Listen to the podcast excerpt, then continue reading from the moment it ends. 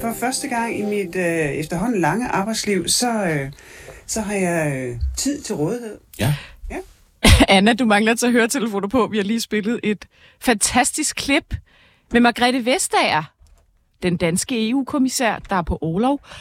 Hun har sagt i en podcast på DR, der hedder Prompt, at hun har aldrig haft så meget tid i sit liv. Hun går bare og hygger sig. Øh, er det ikke skønt? Hvad tænker I, Klaas Tejlgaard og Anna T? Øh, jeg tænker, det lyder dejligt for hende.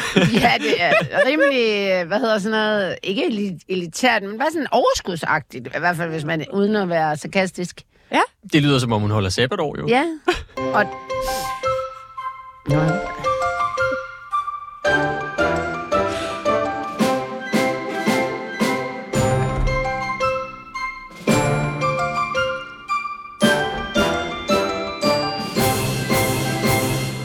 Velkommen til Mette og de Blå Mænd. Jeg hedder Sanne Fanø, og i studiet er også Anna Thysen og Klaas Tejlgaard, reporter på Blåt Bælte. Ja.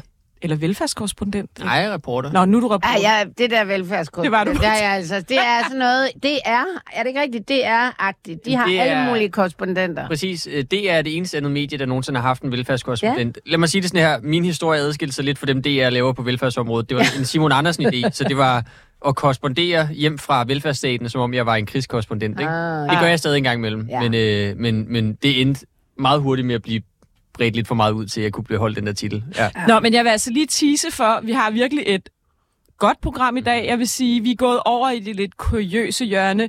Vi ved godt, der er landsmøde i weekenden, og at Troels Lund bliver kåret som venstreformand. Vi ved godt, der har været en forebyggelsesplan i løbet af ugen.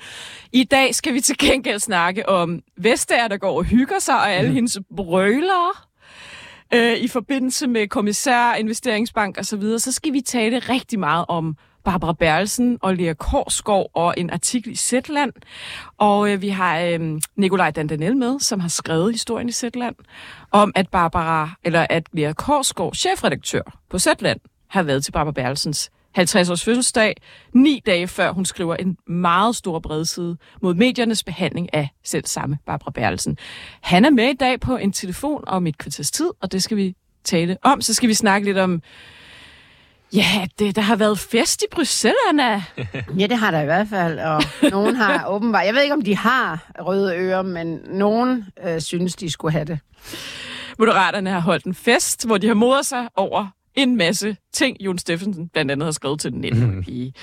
Og så er der lidt uh, snak om et uh, paragraf 20-spørgsmål, uh, Klaas, som uh, Mette Thiesen har stillet til transportministeren. Der har Ja. vagt en masse debat i løbet af ugen. En H.C. Andersen-taxa. Det er som om, hun har set kloven, Ja, og så bare løbet hjem og skrevet et spørgsmål til Ja. ministeren. Det er som ingen, ingen, altså, hvad skal man sige, ingen opfordring på. Altså, hvis der nu var en eller anden... Der var ikke Ej, nogen vi sag. tale om det Vi senere. forstår for simpelthen ikke, Vi hvor det kommer taler fra. om det senere, men uh, jeg Men har... hele kontoret her var virkelig, altså, Op at køre. stod med det der papir med spørgsmålet, og Ja. stod bare og var vi- død af grin. Ja. Ja. Vi læser det op, når vi kommer til det, og ja, du har nemlig en god analyse, Klaas, du, du fortalte mig i løbet af ugen. Jeg Ja. ved ikke, om du kan huske den, Jo. men den vil jeg nemlig gerne Så finder du bare på den. Øhm, jeg tænker, at den eneste skiller, vi kører i dag, det er denne dejlige skiller.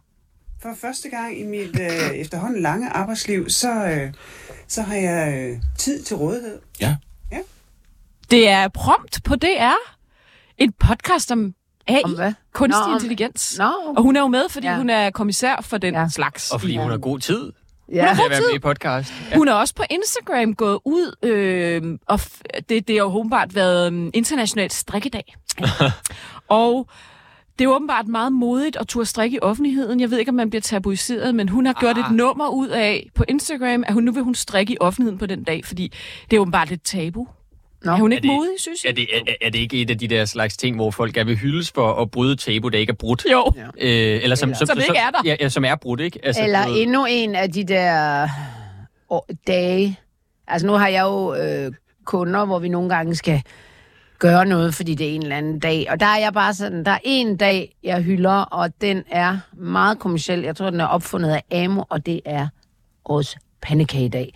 Alle andre er irriterende, de der dage. Altså, det, det er sådan noget lukket noget. Altså, der er nogen, der går op i det, og resten er fuldstændig ligeglad. Og så er der Ja. selvfølgelig årets øh, blowjob. Bøf og blowjob. Ja, bøf og blowjob. Den går jo også. Kan I Er det den? en FN-dag, eller nej, hvordan? nej, øh? det, er, det var, det var Joe Steve, der... Og manden blev fyret. Fordi han lavede den, og det var årets bøffer. Man skulle have bøffer blowjob. Det skulle Men, være- men lad mig lige udlægge teksten, før vi lige øh, tager den, fordi det der jo er, det er, at Margrethe Vestager gerne vil være direktør i den europæiske investeringsbank. Og det arbejder regeringen faktisk ret benhårdt for. Derfor har hun taget overlov for sit kommissarjob. Mm. Så sker der jo det, at hun øh, i en samtale med Lykke Friis til et eller andet arrangement på en scene siger, at hvis hun ikke får det, så vil hun gerne være kommissær en tredje periode. Det er åbenbart kun sket en gang før i historien, og det var da Belgien havde regeringskrise, der var en, der fik en tredje periode, fordi de ikke kunne finde ud af at danne regering. Det er aldrig sket før. Og det er sådan lidt... Så, så er det jo så, at hun kan ligesom lugte nu Hmm. at hun nok ikke får den der post i den europæiske investeringsbank. Og så er det jeg bare, jeg må tage et godt gammelt Margrethe Vestager slogan op og sige, Margrethe, sådan er det jo. Ja.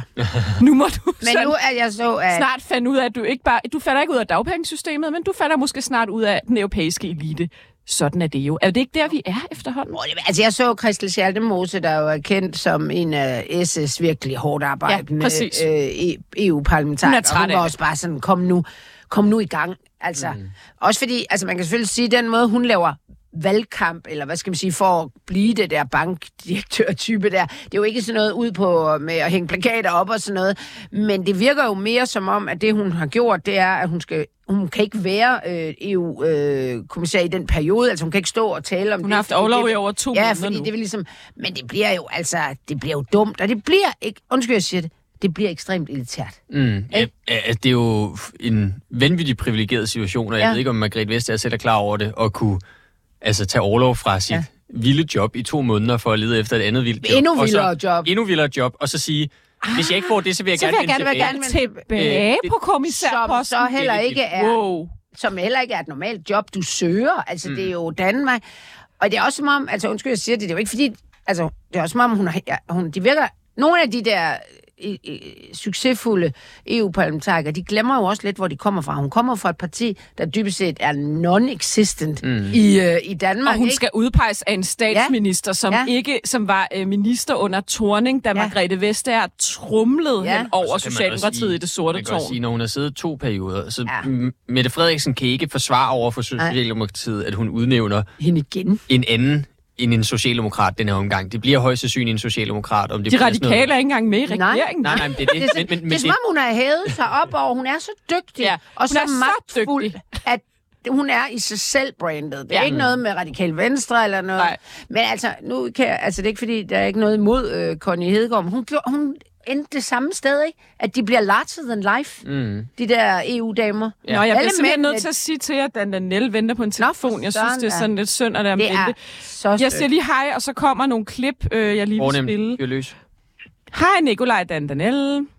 Hej, Sanne Fanø. Dejligt, at du vil være med. Du har jo været vært her på Mette og De Blå Mænd, så velkommen tilbage. Tak. Hey, vi andre er her altså også, Nikolaj. Du skal ikke tro, du bare sidder er med orden, Anna. hende. Det er orden, Anna. Ja, ja, ja. ja, Og ja. Klaas er her også. Vi kan hurtigt få det vendt til en kritisk stemning mod en kritisk en graverjournalist. Der bruger bøllemetoder. Uha, I kommer bare an. Ja, det er godt. Nej, øhm, Nikolaj, før vi lige taler med dig om denne her historie, du har lavet i Frihedsbrevet, så vil jeg gerne lige spille et par klip. Fordi forhistorien er, at øh, Zetlands chefredaktør Lea Korsgaard i Zetland skrev en sønderlemmende kritik af mediernes behandling af blandt andet Barbara Berlsen, men også hele dækningen af FE-sagen. Lad os lige høre, det er faktisk Kåre Svejstrup her i Berlingskes podcast Pilestræde, der lige opridser, hvad hun skriver. Og grund til, at jeg har ref- klip fra den, det er, at hun også udtaler sig i podcasten. Det, så jeg har også et klip med hende om lidt. Men hør lige her, hvad, hvad hun har skrevet. Det siger øh, Kåre Svejstrup altså her. Gå ind og hør den fremragende podcast. Medierne har smykket udokumenterede påstande som magtkritik og dømt Barbara Bertelsen uden skyggen af bevis og rettergang. Men hvad har det med festen at gøre, tænker du måske?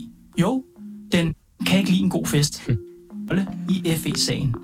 Særligt behandlingen af statsministeriets departementchef Barbara Bertelsen er faldet hende for brystet. For, skrev hun i Zetland, Bertelsen er urimeligt blevet udråbt som skurk af unuancerede journalister. Medierne har smykket udokumenterede påstande som magtkritik og dømt Barbara Bertelsen uden skyggen af bevis og rettergang.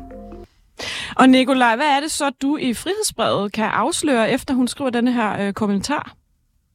Øh, jamen, det er jo helt kort, at hun ni dage inden hun udgiver kommentaren, deltog i Barbara Bertelsens 50-års fødselsdag, og derudover også indrømmer, at Barbara Bertelsen også har været til private arrangementer i Lea Korsgaards husstand.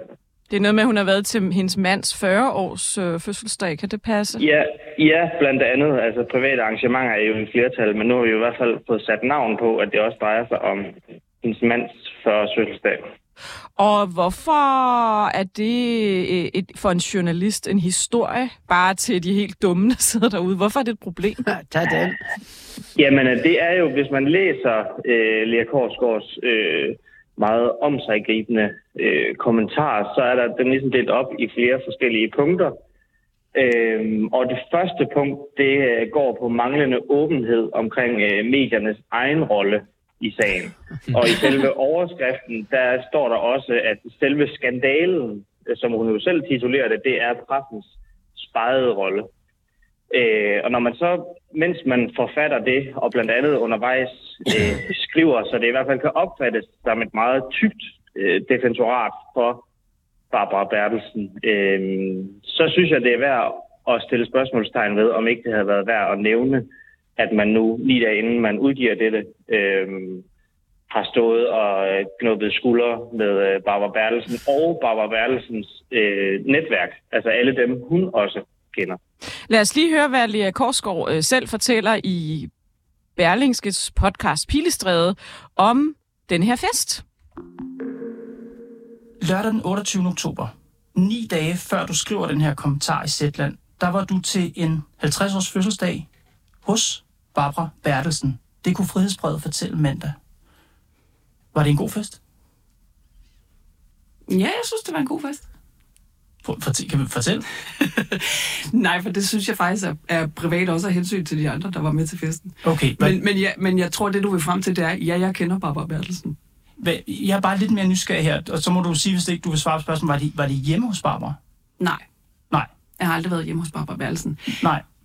Jeg Hvad? kender hende som, øh, øh, hun er sådan en del af min bekendtskabskreds. Jeg vil ikke kalde hende en ven, fordi så skal man på en eller anden måde være tættere. Mm-hmm. Det er sådan, ja, hvordan vurderer man, hvordan gradbøjer man sin bekendtskabskreds? Anyway, jeg vil ikke kalde hende en ven, hun er min bekendtskabskreds. Ja. Øhm, og, og, og, og er en, jeg kender. Og den her fest, der altså ikke foregår hjemme hos hende, altså 50 års fødselsdag kan jo være utrolig mange ting. Var det sådan en, du ved, formel reception med pindemad og ved højbord, eller var det mere drinks og musik og afslappstemning? Jeg vil sige det på den måde, jeg har aldrig været til en privat fest, hvor der var så mange mennesker. Men, men, men det, det var en privat fest, og derfor så skal, jeg ikke, øh, så skal jeg ikke stå og... Jeg har ikke lyst til at stå og fortælle om den på den måde. For mig er det vigtigt at øh, kunne sige, ja, jeg kender hende. Ja. Øh, jeg Hvor, har kend, hvor, hvor jeg har- kender du hende fra? Jamen, det har jeg heller ikke lyst til. Altså simpelthen bare hen- hensyn til privatlivets fred.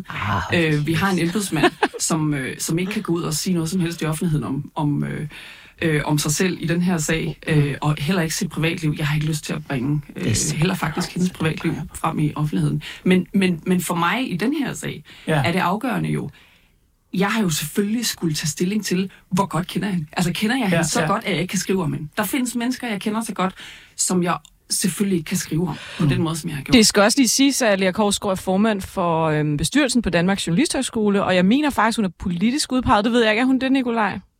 Ja, hun er udpeget af tidligere uddannelses- og forskningsminister Jesper Petersen, dengang at Socialdemokratiet var øh, i deres etpartiregering. Mm-hmm. Øh, men, men altså, øh, Nikolaj, synes du ikke, nu, og i øvrigt siger hun i det her interview, at frihedsbrevet bruger bøllemetoder. Ja, lad os lige høre lidt Ja, om det ja, interview. altså, Synes du øh, ikke, at øhm, hun kan skrive kritisk om mediernes dækning af det her øh, Barbara Bertelsens øh, involvering i FE-sagen, eller mulig involvering, og så tage til den her fødselsdag? Mm, det må enhver øh, journalist og chefredaktør jo egentlig gøre op med sig selv. Øh, jeg stiller i hvert fald spørgsmålstegn ved, om hun kan skrive det uden at deklarere, at hun kender Barbara Bertel. Det er jo egentlig det, min historie går på. Min historie går jo ikke på, om hun kan skrive sine kommentarer eller ej. Øh, og det finder vi heller ikke på noget tidspunkt i, øh, i artiklen. Det, det går på, det er øh, twisten om, hun skulle have skrevet det eller ej. Fordi at, øh, det kommer ikke til offentlighedens kendskab, før vi skriver vores artikel, at de har en privat relation. Men den artikel, Nicolaj, det er da heller ikke sådan en, der er super...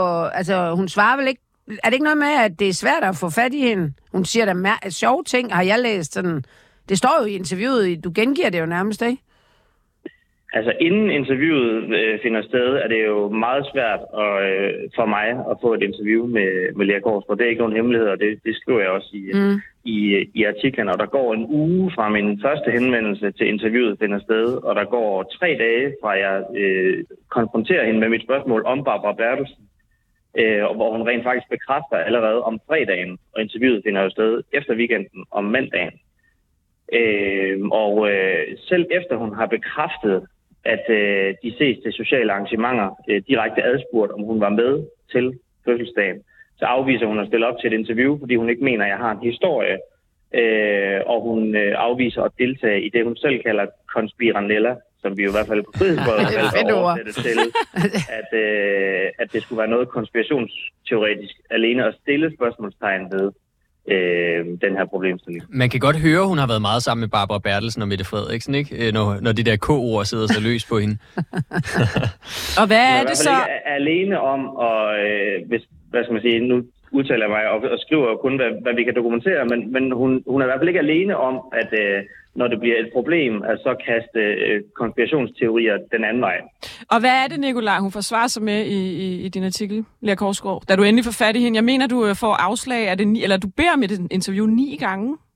Ja, det er, det er rigtigt. Øhm, og 10. gang, der er- men det lykkes faktisk ikke engang øh, 10. gang, men hun henvender sig selv og skifter mening. Altså mandag formiddag, øh, der takker hun også nej til at stille op. Øhm, og så øh, lidt 2011 skriver hun så selv, øh, efter at jeg har tilbudt hende, at hvis hun ændrer mening, så vil jeg meget gerne høre fra hende, fordi at det jo trods alt øh, også gør historien mere præcis øh, og få et, øh, hvad skal man sige, dybdegående interview, i stedet for bare at fremlægge to sms'er øh, som svar på spørgsmål. Okay, hvad siger hun så? hun mig jo så mm. over til, til Zetland. Øhm, men her er hendes forklaring. Altså i vores artikel er forklaringen jo, at hun mener selv, at den deklaration, hun har skrevet, Nå ja. Øh, i hvert fald i, i udgangspunktet, er godt nok, fordi hun jo faktisk skriver, at hun kender nogle af dem, hun skriver om. Øhm, og der er det jo så, at jeg stiller spørgsmålstegn ved, hvordan at Zetlands læsere og dem, der ellers øh, skulle finde interesse i øh, kommentaren, de skulle gætte, at det drejer sig om Barbara Bertelsen. Ja, jeg vil sige, jeg forstod det også mere som om, at hun mente, hun kendte nogle af de pressefolk, som hun Ja, kritiserede. ja.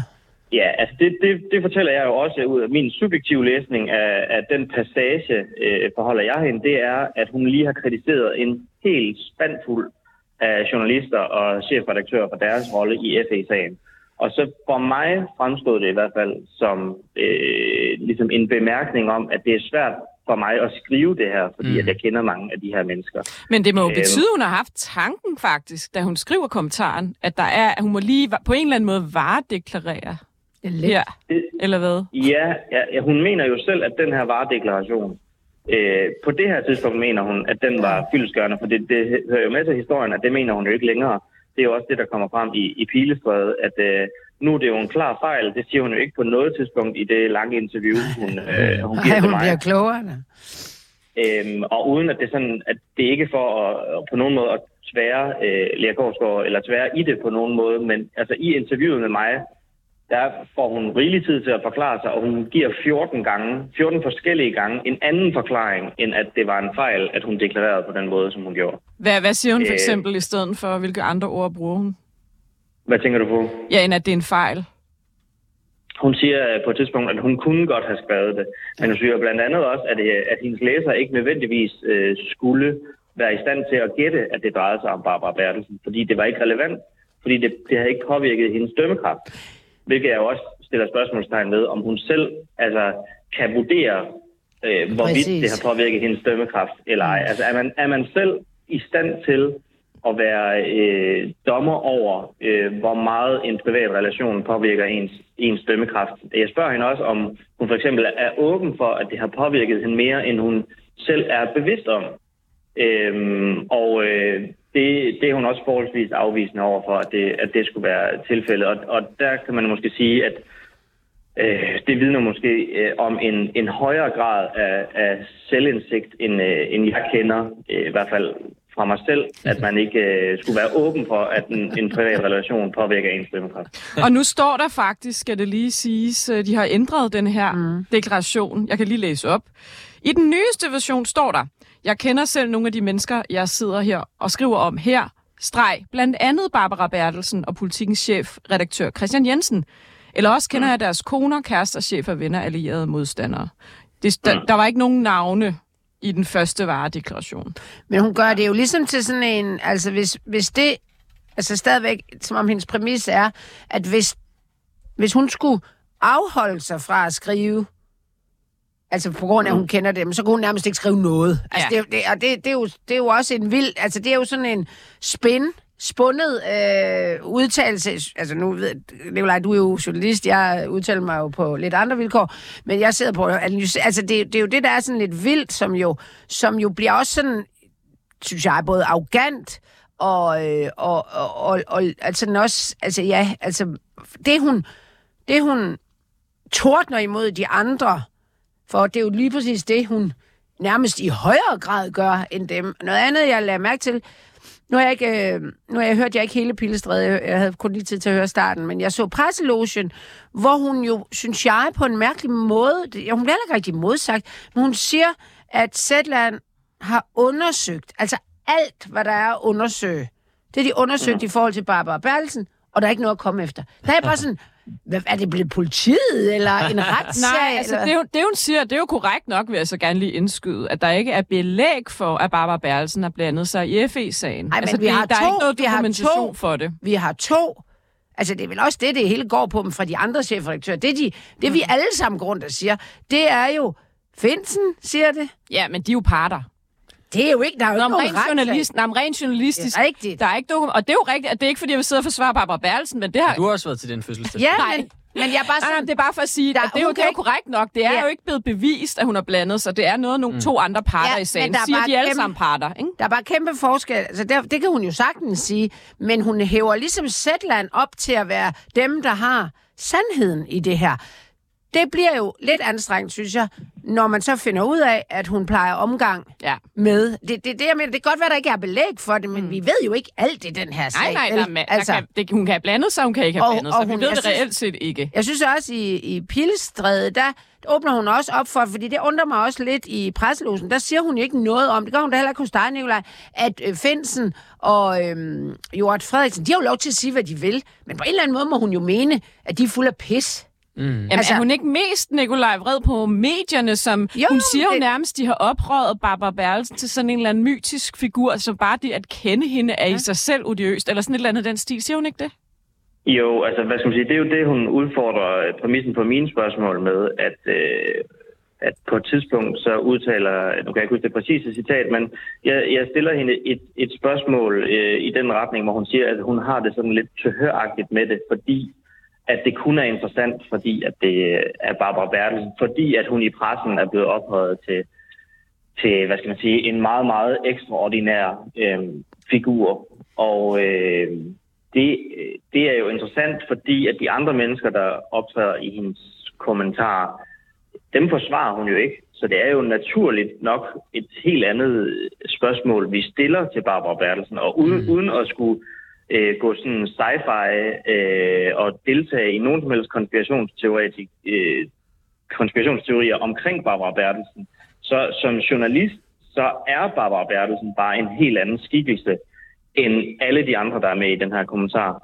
Altså hun er sort på hvidt den mest magtfulde embedsmand Det siger Korsgaard jo i også det selv. her land. Mm-hmm. Øh, Og- så ja. at, at det på en eller anden måde skulle være mistænkeligt øh, at stille spørgsmålstegn herved, øh, det, Slet ikke. Og det må i hvert fald stå for Lea Korsgaards egen regning. Og heller ikke med den historik, som Barbara Bertelsen Ja, har. Mink Altså, nu har der været mange sager, hvor at man har haft sådan en fornemmelse af, at hun har, har spøget i, i, i kulisserne, ikke? Og hun har været involveret i Mink-sagen. Og, sms'er, der synes jeg ikke, hun spørger så meget Nej, i nej. Mink-sagen. Hun Nej, nej. Og, og tro mig, jeg taler af det erfaring. giver mening. Altså, det som journalist, og især som chefredaktør, der skal du tænke meget over, hvem omgås du med privat, mm. hvis du skal have din habilitet i orden. Tænker jeg nok, Sanne Falk, Ja, vi ved og jeg siger det, om- fordi Frihedsbrevet engang hængte mig ud, fordi jeg havde spist en middag med Rasmus Prehn, hvor han betalte for mig. Det skal lige siges, det er meget normalt at spise en middag med en øh, minister eller en øh, politiker. Man skal bare huske at betale selv, og der har jeg lagt mig helt fladt ned. Det gør jeg aldrig igen. Dyre lærepenge. Jo, men det er ikke fordi, det er jo ikke fordi, at Rasmus Prehn har fået noget ud af det. Øhm, han, han ville jo gerne have en klumme, for eksempel, øh, i BT. Det fik han aldrig, fordi øh, jeg synes, det var et rimelig tørt emne at sidde og skrive om øh, fødevare og landbrug i BT.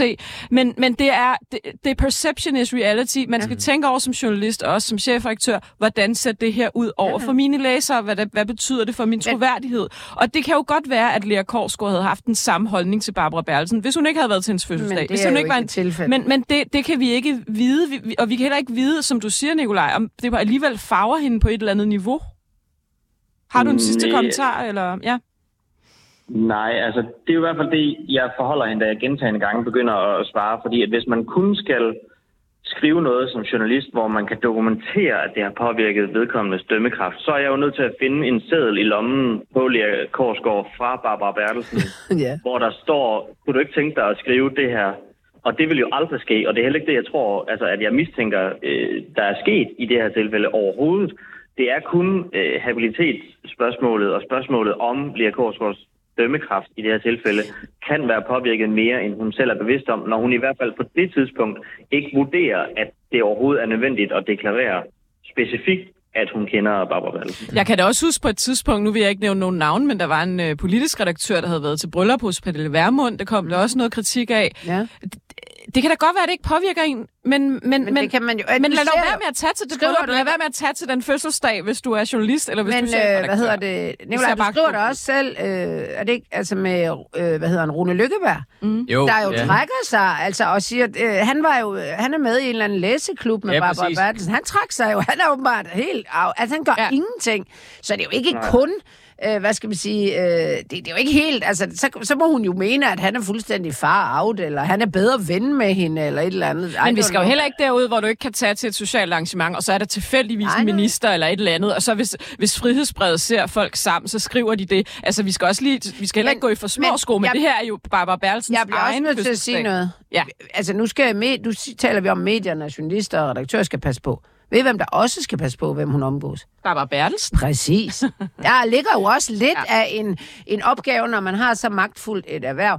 Og nu er jeg sådan, når jeg føler, jeg har også holdt Zetland og sådan noget, og nu ved jeg ikke, om, om hun er, det hun laver, altså hun, hun, er, hun virker lidt som sådan en af de disciple i det der konstruktiv journalistik, hvor man mm. faktisk det er træls alle de journalister, der brokker sig over noget. Altså, der må være en grænse for, hvor vi sådan ligesom må, af demokratiske årsager, der må vi simpelthen ret ind til højre og være lidt mindre, hvad skal man sige, aggressiv eller clickbait-agtig og sådan noget. Det er jo, det er jo hende, det er sådan, jeg ser hende Ja, lidt ja, og som... så siger hun jo det med bøllemetoder, og Nikolaj, ja. Er jo rigtigt nok, I har jo både lavet en historie, hvor kan jeg huske, øh, hvad hedder hun, chefredaktør på Jyllandsposten, Magnil Gersen, hun plejer privat omgang med Martin Justesen, og jeg mener, det var Carsten Lauritsen. Altså Martin Justesen, han er stabschef i statsministeriet og rådgiver for Mette Frederiksen. Carsten Lauritsen, tidligere venstremand. I har også lavet en historie om, at uh, Lea Korsgaard og Kåre Dybvad og andre har været til en eller anden middag med en eller anden øh, amerikansk vækkelsesprædikant. Hvad hedder han? øh, Jordan Claes? B. Peterson. Ja. ja. Hva, hva, at, hvis man bare lige skal være kritisk over for jer to sekunder, Mm. Hvorfor er det så interessant for jer, hvem alle de her mennesker ses med til middag og arrangementer og ja? Altså, jeg synes helt grundlæggende som journalist, at det er spændende at undersøge krydsfeltet imellem dem, som skal holde øje med magthaverne, og så magthaverne. Altså, mm. hvis de ses privat, uden at fortælle deres læsere om det, så kan du i hvert fald være sikker på, at, at, at jeg i hvert fald personligt kommer til at interessere mig for det. Øh, nu sagde du før i forhold til din middag med Rasmus Prehn, at det er helt almindeligt øh, at spise middag med, med ministre, og det er ikke fordi, at jeg skal pusse min glorie. Jeg er ny i branchen, så jeg er aldrig blevet inviteret på en middag, jeg har kunne sige nej til. Men det vil jeg bare gerne have lov at udfordre, om det egentlig er en sund altså, måde, vi omgås på. Øh, hvis det er helt almindeligt, at journalister spiser middag, private middag... Der vil jeg så sige, med- der, med der er jeg meget uenig med dig. Jeg har faktisk også talt med Simon Andersen om den, og han sagde faktisk til mig, hvis du aldrig har drukket en minister fuld, så får du heller aldrig nogen ordentlig historie. Det har han faktisk sagt. Og jeg vil sige, at jeg var så også... Nikolaj kan jo godt finde gode historier her uden Ja, at- uden at- jeg kan godt forstå, Nikolaj, du stiller spørgsmålstegn ved det. Jeg vil så sige, Men, jeg var... men, men jeg, Ja. jeg vil så også sige, at der er jo fare for, at den gode historie, som du så nu kalder det, at, at du får, at den tjener ham, du har siddet og spist middag med interesser. Og det er jo Mm. ikke din opgave at tjene Øh, lad os bare tage udgangspunkt i Rasmus Prehn. Altså, at, at du skal tjene Rasmus Prehn. Nej, nej, det, vil- men, det er jo, men altså min pointe er, at jeg var så også debatredaktør, så det var sådan en del af mit job at gå ud og spise frokost og middag med alle mulige politikere. Jeg har også været ude med Inger Støjberg, Pia Kærsgaard og så videre. Det, det er fordi, at... nu, øh, nu, så, så ja. nu, nu gik spørgsmålet så på, på, på vores historie, Ja. ja. hvor, hvorfor vi interesserer os for Ja. det. Og Jordan, Jordan B. Peterson, øh, historien, artiklen hos os, er jo reelt set ikke en artikel. Det er et nyhedsbrev, Mads Brygger har skrevet, hvor han øh, på et tidspunkt, hvor der var rigtig meget omtale om den her middag, og der ikke rigtig var nogen, der vidste noget, så i sit nyhedsbrev stiller en række spørgsmål til, altså han undrer sig over, hvad det egentlig er, der foregår på det billede, som florerede. Så øh, jeg synes måske også, man også kan skille imellem, hvad der er artikler og hvad der øh, er et skrevet nyhedsbrev af en chefredaktør. Mm. Øh, og i forhold til de andre historier, så er jeg jo interesseret i at vide, øh, altså hvilke af dem vi i så fald ikke skulle have bragt, for jeg synes, at de alle sammen, jeg har ikke været med til at skrive de første, vi har startet først i det her år, men for mig lyder det da interessant, hvis øh, Jyllandspostens chefredaktør plejer privat omgang med Martin Justesen. Mm. Altså det, det kan jeg ikke forstå øh, argumentet for, at det ikke skulle være en historie. Det sagde jeg heller ikke. Det var bare fordi, at øh, jeg lige ville pege jamen- på, at det er noget... Jeg tror, det ligger også lidt i Lea Korsgaards kritik, Ja, at det er sådan meget, noget, I meget sådan skriver om. Nå, jeg, jeg opfattede det mere konkret i den her sag, at du ringer øh, ni gange, eller for, hvad hedder det? Sådan, det har jeg i hvert fald hørt nogle gange, når jeg prøver, altså en persist, at du bliver ved og ved og ved og ved. Og okay, der er også bare sådan, hvis ikke man som journalist gør det, så er man vel nærmest fyret. Altså, hvad er det for noget? Hvis det er bøllemetoder, ikke? Altså, det, Ja, er, men, det, men, men, men, øh, men øh, altså helt kort øh, til det. For det første, så, så, øh, så, så siger Lea Korsgaard jo i Pilestræde, at jeg ringer op og siger til hende, at hun har været til fødselsdag. Og det er simpelthen ikke korrekt. Øh, Jeg har ringet til Lea Korsgaard, det er rigtigt. Hun har aldrig på noget tidspunkt taget telefonen. Så det, der har været vigtigt for mig, det er, at hvis det fremstår som om, at jeg har forsøgt at tage hende på hælene ved at ringe hende op og så sige, prøv at høre, du har været til den her fødselsdag, hvad siger du til det? Så er det simpelthen ikke korrekt. Jeg har forsøgt at ringe til hende, det er rigtigt. Jeg har på tværs hen over en hel uge skrevet sms'er med hende. Øh, Jeg venter fem dage med at konfrontere hende med mit spørgsmål øh, om Barbara Bertelsens fødselsdag selv, da hun bekræfter over for mig, at hun har deltaget i fødselsdagen om fredagen så beder jeg hende om at, øh, at bekræfte endnu en gang over for mig, for at undgå misforståelser, sådan at jeg skriver noget korrekt, at når hun siger, ja, jeg kan bekræfte, at jeg har været til sociale arrangementer, at så indebærer det også Barbara Bertelsens fødselsdag. Og jeg rykker hende ikke på noget tidspunkt i løbet af hele weekenden, før igen mandag morgen, hvor jeg igen øh, skriver til hende, at øh, jeg, jeg synes, at, øh, at det for historiens skyld, så burde hun stille op til et interview omkring det her. Og der vil jeg bare sige, at hvis det skulle være bøllemetoder, at en journalist, som har en klokkeklar historie allerede fredag, giver sin kilde fri en hel weekend, mm. uden nogen som helst kontakt, øh, så, øh, så, så, kan jeg i hvert fald godt skrive under på, at, øh, at jeg er en bøllejournalist. Hvad, hvad mere altså, hvad der mere følger med, det er jo, at da vi så rent faktisk mødes hos Zetland, så har vi så lang og indgående en, en snak, inden der overhovedet er tale om noget som helst interview, at jeg vil sige, at det her med, at hun skulle være nervøs på grund af, at det var en frihedsbredet journalist, øh, som øh, kontakter hende, som, øh, som får hende til at svare noget andet, end det hun i hvert fald mener i dag, Altså, vi nåede at tale om stort set alle mennesker i min familie. Jeg fik fortalt indlændet hende i, hvordan vi har fået tvillinger, og det har været svært, og jeg kunne ikke flytte til København alligevel. Vi fik vendt hele mediebranchen. er du Øh, egentlig i en position, hvor du kan skrive øh, en historie om øh, Lea Korsgaard så meget, du som du er fedtet ind i hende, Nikolaj? Der tænker Ja. jeg måske Lige- du skal lige gå hjem og kigge dig lidt i spejlet. ja, jeg, jeg, jeg vil i hvert fald sige, øh, at det var, det var i hvert fald vigtigt for mig, fordi øh, at, at det, det lige pludselig fremstod i, i en stor podcast som Pilestræde, Præcis. som om, at, at Ja. ja. frihedsbrevet var, var nogle bøller. Og det kan godt være, at vi skriver hårdslående historier, som gør ondt på, øh, på nogle mennesker, der enten har magt, eller udnytter den på en eller anden måde, eller i hvert fald øh, figurerer i det krydsfelt, som det nu er øh, at have magt i Danmark. Men jeg vil ikke have stående på mig, at vi efter den her oplevelse og kildebehandling i hvert fald har behandlet vores kilder på en måde, så de siger noget, som de egentlig ikke mener. At, at det skulle have noget med frihedsbrevet at gøre, det, det har jeg meget Måske har hun bare ikke øh, haft så meget lyst til at tale om Nej, det her. så nej, men- men Nikolaj, tusind tak, fordi du var med. Jamen, det, det var så lidt. Og du er altid velkommen. Klasse, klasse Ja. arbejde. Total klassearbejde. fuldstændig. Tak for det. Jamen, øh, tak fordi I læser med. Selv tak. Var det en god fest? Ja, jeg synes, det var en god fest. Men tømmermændene var hårde. Det er vores nye skiller. øhm, jeg, vil, jeg, jeg har altid lige brug for at sige en ting øh, i forhold til min egen rolle i alt det her lige før.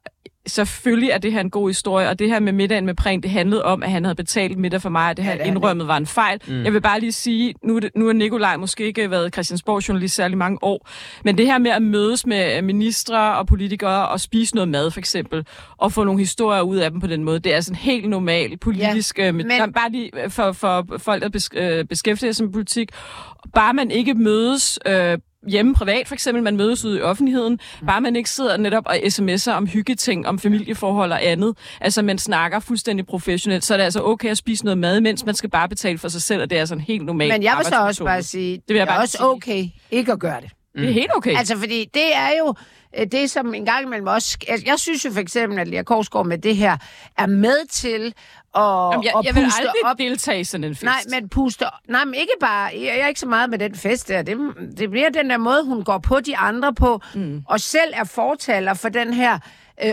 ordentlige journalistik. Altså, det var jo et eko af noget af den modjournalistik, Ja. der kom under minkkrisen, for Ja. eksempel. Under minkskandalen, fordi at der havde du journalister, der øh, var meget kritiske, og så havde du nogen, som trak i den anden retning og sagde, ej, nu skal vi også lige give dem ro til at arbejde, de der Mm. politikere, og sådan noget, ikke? Som pludselig stiller sig på magthavernes hold, i stedet for at holde dem i, i, i ørerne. Ja.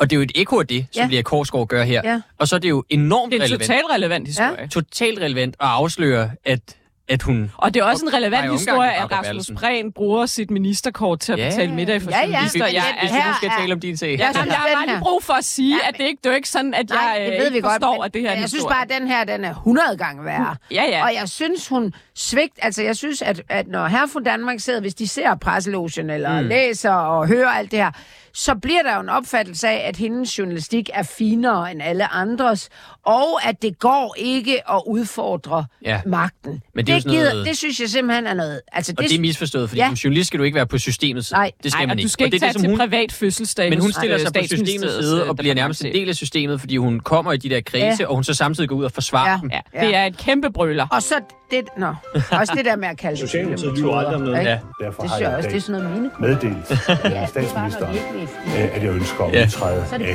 regeringen. Socialdemokratiet lyver aldrig om noget. Nu vil jeg heldige mig Hvad tager min vi? kæreste. Ja, min uh, helt Moderaterne. afgørelse. Det er simpelthen så skønt, at vi altid sidder og snakker ind over jinglerne i det her program. Det elsker jeg. Det er sådan lidt boomeragtigt på en måde. Det er meget hyggeligt. Bare folk, der har noget på Øhm, hjerte. Ugens skraldemand, det er jo egentlig øh, faktisk Moderaternes øh, partisekretær, Mm. Kirsten Munk Andersen. Fordi Jyllandsposten har haft en historie om, at man, nej, det, jeg, jeg, undskyld, jeg griner, det er faktisk overhovedet ikke sjovt. Man har holdt en fest på Moderaternes kontor i Bruxelles, så har man pyntet op nogle slogans. Der gør grin med Jon Steffensen-sagen. Blandt andet står der, du er smuk med den lækreste top-top-skat. øh, og så står der også, du virker klog, prik, prik, prik, XP. Grinende smiley, der rækker tunge. Det er godt, du lige oversætter den. Red. Det, vi taler om boomer her. Øh, Ja.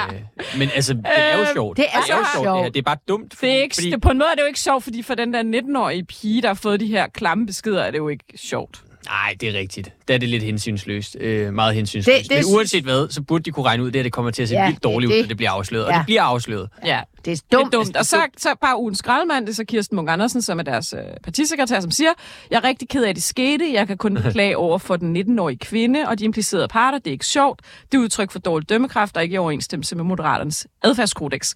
Og så har du, Anna, ved jeg, en lille krølle på halen om Jon Steffensen. Ja, det er jo ikke så meget med det her, Nej. men, men, men øh, Nå, men jeg har jo, synes jeg, været... Jeg, jeg, en gang imellem holder jeg sådan nogle torsdagsbar salonger. Jeg ved ikke, det der salon er jo fuldstændig smadret af Inger Støjberg ja. og os andre, der griner af det.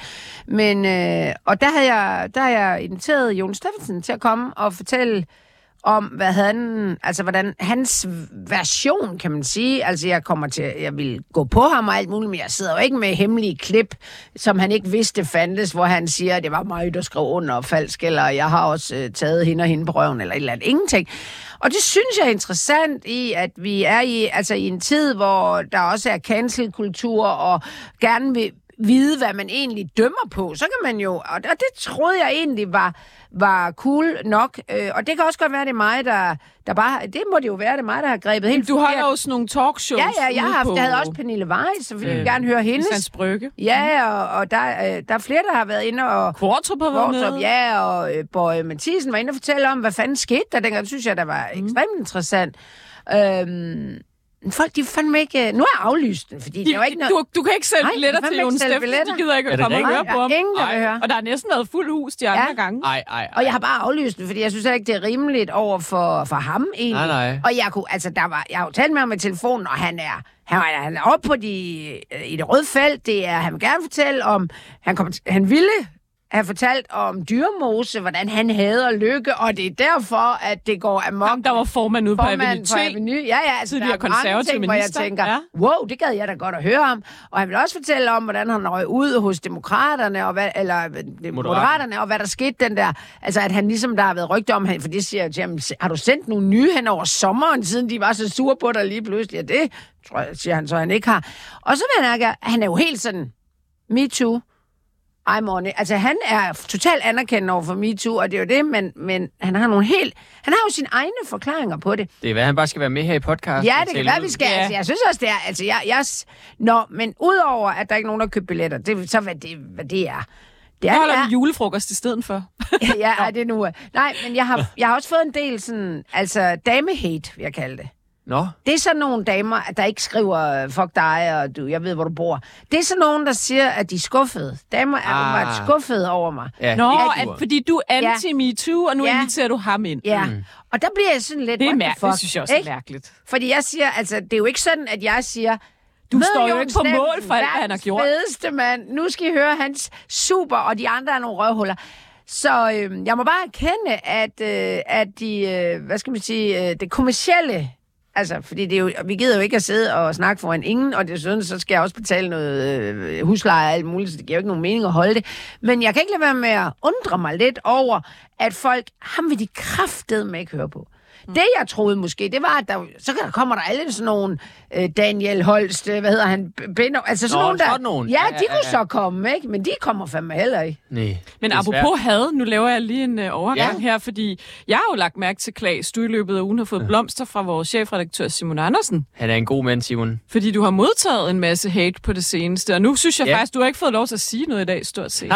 så det kan være, at du lige kunne forklare, Jeg er i hvad der med egentlig to er, snakkende damer ja. med Dan Danel. Ja. Det er så fint. hvad der er sket. Øh, det er jo bare, Israel-Palæstina-konflikten er bare en, en konflikt med store følelser, og der er mange folk, som, øh, som ikke kan styre følelserne. Så sådan, jeg har jo, altså, det, det, jeg har arbejdet meget med Israel øh, og konflikten i nogle år, øh, og øh, med antisemitisme herhjemme og den slags. Og, og det har jeg også gjort i den her omgang, fordi det har været vigtigt. Øh, og jeg er jo på blot bælte, så jeg prøver ligesom at levere noget modspil til det, som jeg ser som en ret sådan, altså en ret venstresnodet dækning, hvor man simpelthen har, altså man kan godt mærke, at der er mange journalister, som er på palæstinensernes side, og som virkelig ikke bryder sig om Israel. Så jeg prøver at levere noget modspil til det, fordi det også er på den anden pol, jeg selv står øh, øh, sådan med Israel. Ikke? Øhm, og det har bare affødt en hel masse. Altså, jeg har lavet nogle rapportager. Ja. Jeg, jeg har lavet en rapportage fra en Palæstina-demo, Øh, og det er jo en af de pæne demoer. En af dem der, altså det er ikke Hizb det er ikke, det er ikke gakker, i hvert fald ikke på papiret. Men, men, men så tænkte jeg, jeg vil prøve at teste sådan, altså de går jo alligevel og råber, from the river to the sea, Palestine will be free, altså underforstået, Israel skal udslettes. Hvordan det skal gøres, og hvor jøderne skal blive af, det, det, det, det vil de aldrig helt svare på. Øhm, og de, til de her pæne demoer har de også en mission statement om, at de forsvarer palæstinensernes ret til at, at, at udøve selvforsvar mod Israel med væbnet kamp også. Så sådan, at der, der er nogle ting, hvor selvom det er en pæn demo, så virker den meget aggressiv, og der er sådan nogle undertoner af, at de faktisk er imod, at Israel eksisterer, at de på en eller anden måde billiger øh, Hamas terrorangreb og den slags. Så det satte jeg mig for at teste, så jeg har bare tre spørgsmål med, eller tre statements, hvor jeg vil have dem til at svare ja eller nej, altså om staten Israel skal eksistere, om Hamas terror, er en terrororganisation, om de kan tage afstand fra angrebet. Og det var virkelig svært at få folk at tale. Folk var meget hadefulde til demoen. Der var sådan en aggressiv stemning mod mig. Det var svært at få interviews, men dem, som jeg fik interviews med, de, øh, altså, det var ret skræmmende. Der var både indvandrere og, og, og etniske danskere, øh, som altså mente, at Hamas var en frihedsgruppe, for eksempel. Øh, øh, Ja, jeg så det og den slags. Øh, og den nåede ret bredt ud, den video, fordi det var jo opsigtsvækkende udtalelser, og på en eller anden måde udstiller det også, at selv de, de pæne Palæstina-demoer har noget meget altså ubehageligt i sig. Øh, og det er jo ikke for at sige, at alle, der er til sådan en demo, mener noget som helst med, at Hamas er en frihedsgruppe, men, men påfaldende mange gjorde. Øh, og det har bare affødt en hel masse, så jeg får en masse lort i en bakken. Jamen, har du nok eksempler på, hvad folk skriver? Jamen, så er det bare sådan noget sionistsvin, racistsvin, og så sender de en eller anden lang belærende ting om, at jeg ikke gør mit arbejde ordentligt, og jeg skulle skamme mig, eller sådan noget. Har du ikke også fået dødstrusler? Jo, men ikke så meget den her omgang faktisk. Øh, for to år siden var Israel-Palæstina-konflikt meget op at bluse. Øh, Der, der var også helt vildt gang i den. Og der var det som om, at der var, der var ikke... øh, Altså, der var statsministeren ikke på den. Der var øh, de større medier ikke helt lige så meget på den. Så der fik jeg enormt meget. Der fik jeg mange dødstrusler. Øh, en af dem er også øh, på vej for byretten her til foråret faktisk. Men, men den her omgang har været mere sådan, det har bare mere været hadefuldt. Ikke? Men hvad gik den ud på, den der kommer for retten der? Jamen, det var et bandemedlem, som skrev, at han ville skyde mig og min familie og smide sin massegrav. Øh, men det har der ikke været noget af i den her omgang. Det har mere været had. Altså sådan meget personlige tilsvininger. Øh, helt enormt. Altså, mm. øh, og nogle af dem er gået på, at jeg ikke kunne lave mit arbejde, nogle af dem er gået på, at jeg er uintelligent, nogle af dem går på, at jeg er racist eller et eller andet. Men bare helt vildt meget. Altså helt vildt meget grimt. Og så har der været en lille sjov ting med en imam, øh, islamistisk imam fra Nordvest, Mohammed Karni, som billiger Hamas terrorangreb, øh, øh, har gjort det her på kanalen i live radio som, som, øh, som kritiserer mig, og så er han sur over, at jeg ikke svarer ham på Facebook, og så har han lavet sådan en slags efterlysning af mig. Så der foregår alt muligt, øh, og det er jo det er desværre en del af gamet. Jeg vil ønske, at folk kunne styre sig, men det kan de simpelthen ikke. Jamen, jeg har selv øh, prøvet det i vaccinedebatten, MeToo-debatten. Præcis. præcis. Øh, jeg har også fået nogle ret voldsomme beskeder. Men det er godt at have Simon, Ja. der giver blomster. Jeg synes, I skal til Jeg bliver kaldt øh, tyskertøs. Altså, Det er også en vild... Altså, det var jo de danske, der, der var sammen med nazister. Det er Okay, også en, det er en, styret. Skal vi lige nå med det tisen? Ja, Ja, ja, det Apropos Anders. racisme, ikke racisme. Ja. Fordi det er faktisk ugens uh, somi-opslag, det glemmer vi tit. Men nu har uh, det i denne uge, er det taxaselskabet Vigo, som på X har reageret på Mette, Thi- et paragraf 20-spørgsmål fra Dansk Folkeparti's Mette Thiesen til transportminister Thomas Danielsen. Vi kan lige læse selve spørgsmålet op om lidt. Men øh, altså, Vigo har så skrevet, og det er altså et taxaselskab, ikke min søn, Viggo, mor. Øh, vi giver en tur på huset til dig og andre nye brugere, som er åbne over for dialog med andre kulturer. Brug koden Stop Racisme i Vigo-appen og få 100 kroners rabat på din tur. Og det er jo fordi, nu kan vi lige tage det, Mette Thiesen har jo spurgt transportminister, man kan jo stille de her paragraf 20 spørgsmål, så tosset man vil, og så har hun så spurgt ham, hvad agter ministeren at gøre primært for at skabe tryghed for de kvinder, som i den kommende julefrokostsæson ikke er trygge ved at hyre en taxa nu, taxi nu, hvor rigtig mange taxachauffører er indvandrere? Mhm. Han har så svaret på det spørgsmålet, at han mener, at det er mere taktik end real politik. Han mener lidt, at det er for at sende et signal, og det ved jeg nemlig, Klaas, at du er enig med ham. Jamen, helt enig. Prøv at lægge mærke til alt, hvad Dansk Folkeparti gør lige nu. Altså det, de virkelig forsøger, det er at gå fra at være stueren til ikke at være stueren mm. længere. De prøver, altså de laver nogle vilde ting for tiden. Det er som om, de har Messerschmidt skruet- har også været ude i nogle vilde Præcis, videoer. præcis. Ja. Ja. de skruer helt vildt op for retorikken. Altså, den får ikke for lidt. Og jeg tror, det er en del af strategien, det der. Ja. Ja. Altså, det er simpelthen, de vil prøve, de, de var blevet kedelige. Mm. Nu vil de være den frække drengeklassen, især i kontrast til Inger Støjberg. Som vil have en skørhedsfaktor på 0, Præcis. har hun selv Ja. udtalt. Og, Ja. og Ja. der er bare et publikum for nogen, som ikke pakker det ind. Og jeg tror også, der er mange danskere, der tænker ligesom Mette Thiesen. Altså, det, på den måde kommer det jo ikke ud af ingenting. Der har ikke været nogen sag, der har foranledet det. Men jeg Men tror, der der- er mange danskere, der tænker ligesom hende. Og jeg tror, de synes, det er befriende, at der er en politiker, der, Der siger det. bladet fra munden. Øh, og de har, det virker som om, jeg, ved, jeg går ud fra, at det er ganske bevidst, fordi det er dygtige folk. Det er totalt bevidst, det der. der, at, at, at, at de ligesom vil, at de, de har skruet op for, at man kan kalde mm. skørhedsfaktoren, i hvert fald retorikken, øh, og går bevidst efter at provokere. Du havde også Anders Vistisen, der lavede en, øh, et tweet, hvor han sammenstillede øh, udviklingen i antallet af jøder i Europa med udviklingen i antallet af muslimer. Han tog fra 1939 til nu. Ej. Og så kan man se, at antallet af muslimer er steget, antallet af jøder er faldet Jamen, drastisk. Og så, grund af holocaust jo. ja, Og selvfølgelig men, indvandring, men altså, øh, det, det, er, det er fandme provokerende. Undskyld, det er mega undskyld jeg provokerende. Det er jo mega provokerende. Samtidig stiller han så... Det, han ved jo, det kommer til at provokere. Han ved, folk kommer til at sige, hvad med holocaust? Men pointen er jo, at han vil have, han vil have opmærksomhed, og han vil pointere, at muslimer øh, er en af de grupper, der er mest antisemitiske. Øh, meget af det jødehad, der kommer herhjemme, kommer også fra muslimske grupperinger. Og det er igen, jeg vil ikke generalisere, som Anders Vistesen gør det der. Det er jo ikke alle, øh, men, men, men det er der, hvor meget af det kommer fra. Og det er sådan noget, som fører til, at jøder flytter ud af Europa og flytter til Israel i stedet. Men, men, men det er sådan en ting, som de gør her for tiden. Og Morten Messersmiths somi videoer Ja. de er blevet lækre. Men hold kæft, hvor Han er begyndt at Ja. bruge humor, ligesom han er, Liberale men han, Alliance. er, han er også smidt has- handsken, ikke? Altså, Jo, jo, øh, det, det, det, er- det, er virkelig, de går, de går til stålet. Så det er jo også det, de gør med ja. Det her spørgsmål, ikke? Altså, øh, Men Også fordi man kan sige, der er jo ikke noget realpolitik i det. Altså, hvad skulle man politisk gøre? nej. Øh, man Nej, kan jo nej, ikke ændre en lov. Hun har bare det- håbet, det er bare jo- håbet, Diskrimination er jo forbudt. det, det er jo den københavnske salon, der snakker lidt her. Mm. Fordi når, når, når, når... Altså det med skørhedsfaktor, det er jo ikke noget, øh, herre for Danmark i provinsen bare køber ind på, at de har.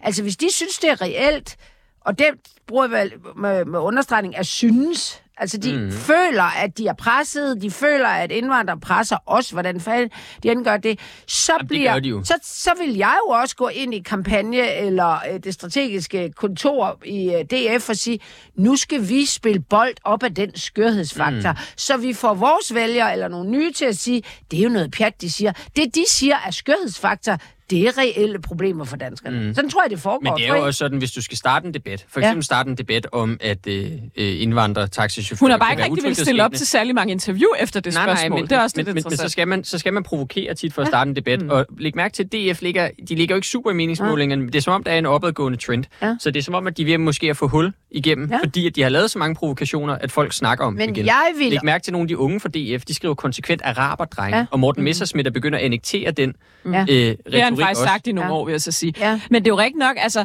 og jeg tænker også, øhm, DF var jo i mange år Tulsendals, under Tulsendals regime, der blev de jo nærmest kvalt af Socialdemokratiet. Ja, det er sådan et velfærdsparti. Ja. I øvrigt, har I tænkt over, hvor smart Mette Frederiksen er? Nu gør hun det fandme også med Venstre. Ej, nu bander jeg igen. Min mor siger, jeg ikke må bande i radioen. Nu gør hun det også med Venstre. Hun er ved at gøre det samme Ja, med Venstre, ja. som hun gjorde med Dansk Ja, Folkeparti. Hun ja. kvæler dem i Ja, der er samarbejde, og nu skal Ja. vi alle sammen være glade. Og, Ja. og så går de i ledtog med hende, og så går det helt Ja, galt. Altså, er- det er bare... Nå, Det er vildt. Øhm, er og der dygtig. tænker jeg da helt klart, at du har ret i, at, at hvis Støjberg skal være den... Og, og det tror jeg, hun også hun gør klogt i. Øhm, jo, altså hun står stadig, hun står mm. stadig højere end, øh, hvad hedder det, både Venstre og øh, DF i målingerne. Ja, ja. Hun, hun siger skødesfaktor på nul. Hun gider ikke, og det er jo sådan læren fra det gamle, øh, da Dansk Folkeparti øh, øh, hvad hedder det, kom fra øh, Fremskridtspartiet, hvor man havde de her totale tosser, ikke? Jo, jo. der, jeg der tror, sagde, om, og Pia Kærsgaard tog et opgør med det, og det har Støjberg måske også tænkt, det, det, jeg, det, jeg vil være fornuftens stemme, jeg vil være det jyske bagland, mm. og de, de, synes, de synes godt, det der kan blive for meget. Jo, jo, Så men er der jo kan et man sige, segment pludselig- tilbage, der pludselig godt så kan lide peger Støjberg på lykke. Og det er altså ikke sikkert, at den Ja. ja. hendes vælger har lyst til at gøre manden, der skriver under på Marrakesh Det skal du lige uddybe, øh, Klaas, altså i, på deres øh, landsmøde her i weekend, ja. Danmarksdemokraterne. Jamen, der åbnede hun for Ja. at gøre lykke til statsminister ja. igen. simpelthen. Hvis han ændrer sin politik Ja, markant. ja, selvfølgelig. Men Ja, herregud, herregud, Men, men, men, men her, her handler Ja. det om, hvordan det tager sig ud. Ja. Jeg tror, mange af hendes vælgere er ligeglade med, om Lars Lykke vil ændre sin politik. Jeg tror ikke, de vil købe den der studehandel. De tænker, personen Lykke Ja. kan vi ikke lide. Marrakesh-aftale, svigtet under flygtningekrisen, alle de her ting. Og DF har også i øvrigt også været ude og, Og og, det- og sige, det kommer aldrig til at ske. Det, Smart det hun gør, eller som, som hun lader DF stå tilbage med hele indvandrere, hvad skal man sige, kritikken, og så tager hun selv, altså det er åbenbart, uanset hvor få landmænd der er i Danmark, så er øh, Danmarksdemokraterne, det er landmændenes parti. Og Ja. det er en sjov lille flanke at tage. Jeg ville jo nok tro, der var mere grøde i den anden, som mm. DF tager, så lad os se, hvor, hvor, hvad, hvad det ender med det her Og skødesfart. lad os, øh, sp- apropos spændende med Venstres landsmøde Ja, i weekenden. jeg skal til Herning. Ja. Nå, Ja. Nå, glæder vi os. Vi skal til at runde af. Hvad, vi. hvad, hvad, hvad, hvad regner du med at fokusere på? Du har 10 sekunder. Jamen, jeg, jeg tænkte egentlig bare, at jeg vil tage alle de ubehagelige spørgsmål med at stille dem til så mange derovre som overhovedet muligt. Det må I glæde jer til at lytte med her på 24 Tak her fra Sande Fanø, Anna Thysen, Klaas Tejlgaard. Det var en kæmpe fornøjelse. Øh, Som altid. Vi elsker jer lyttere. Tak fordi I lytter med hver uge. fedt. Skide godt. Og det bliver sjovt.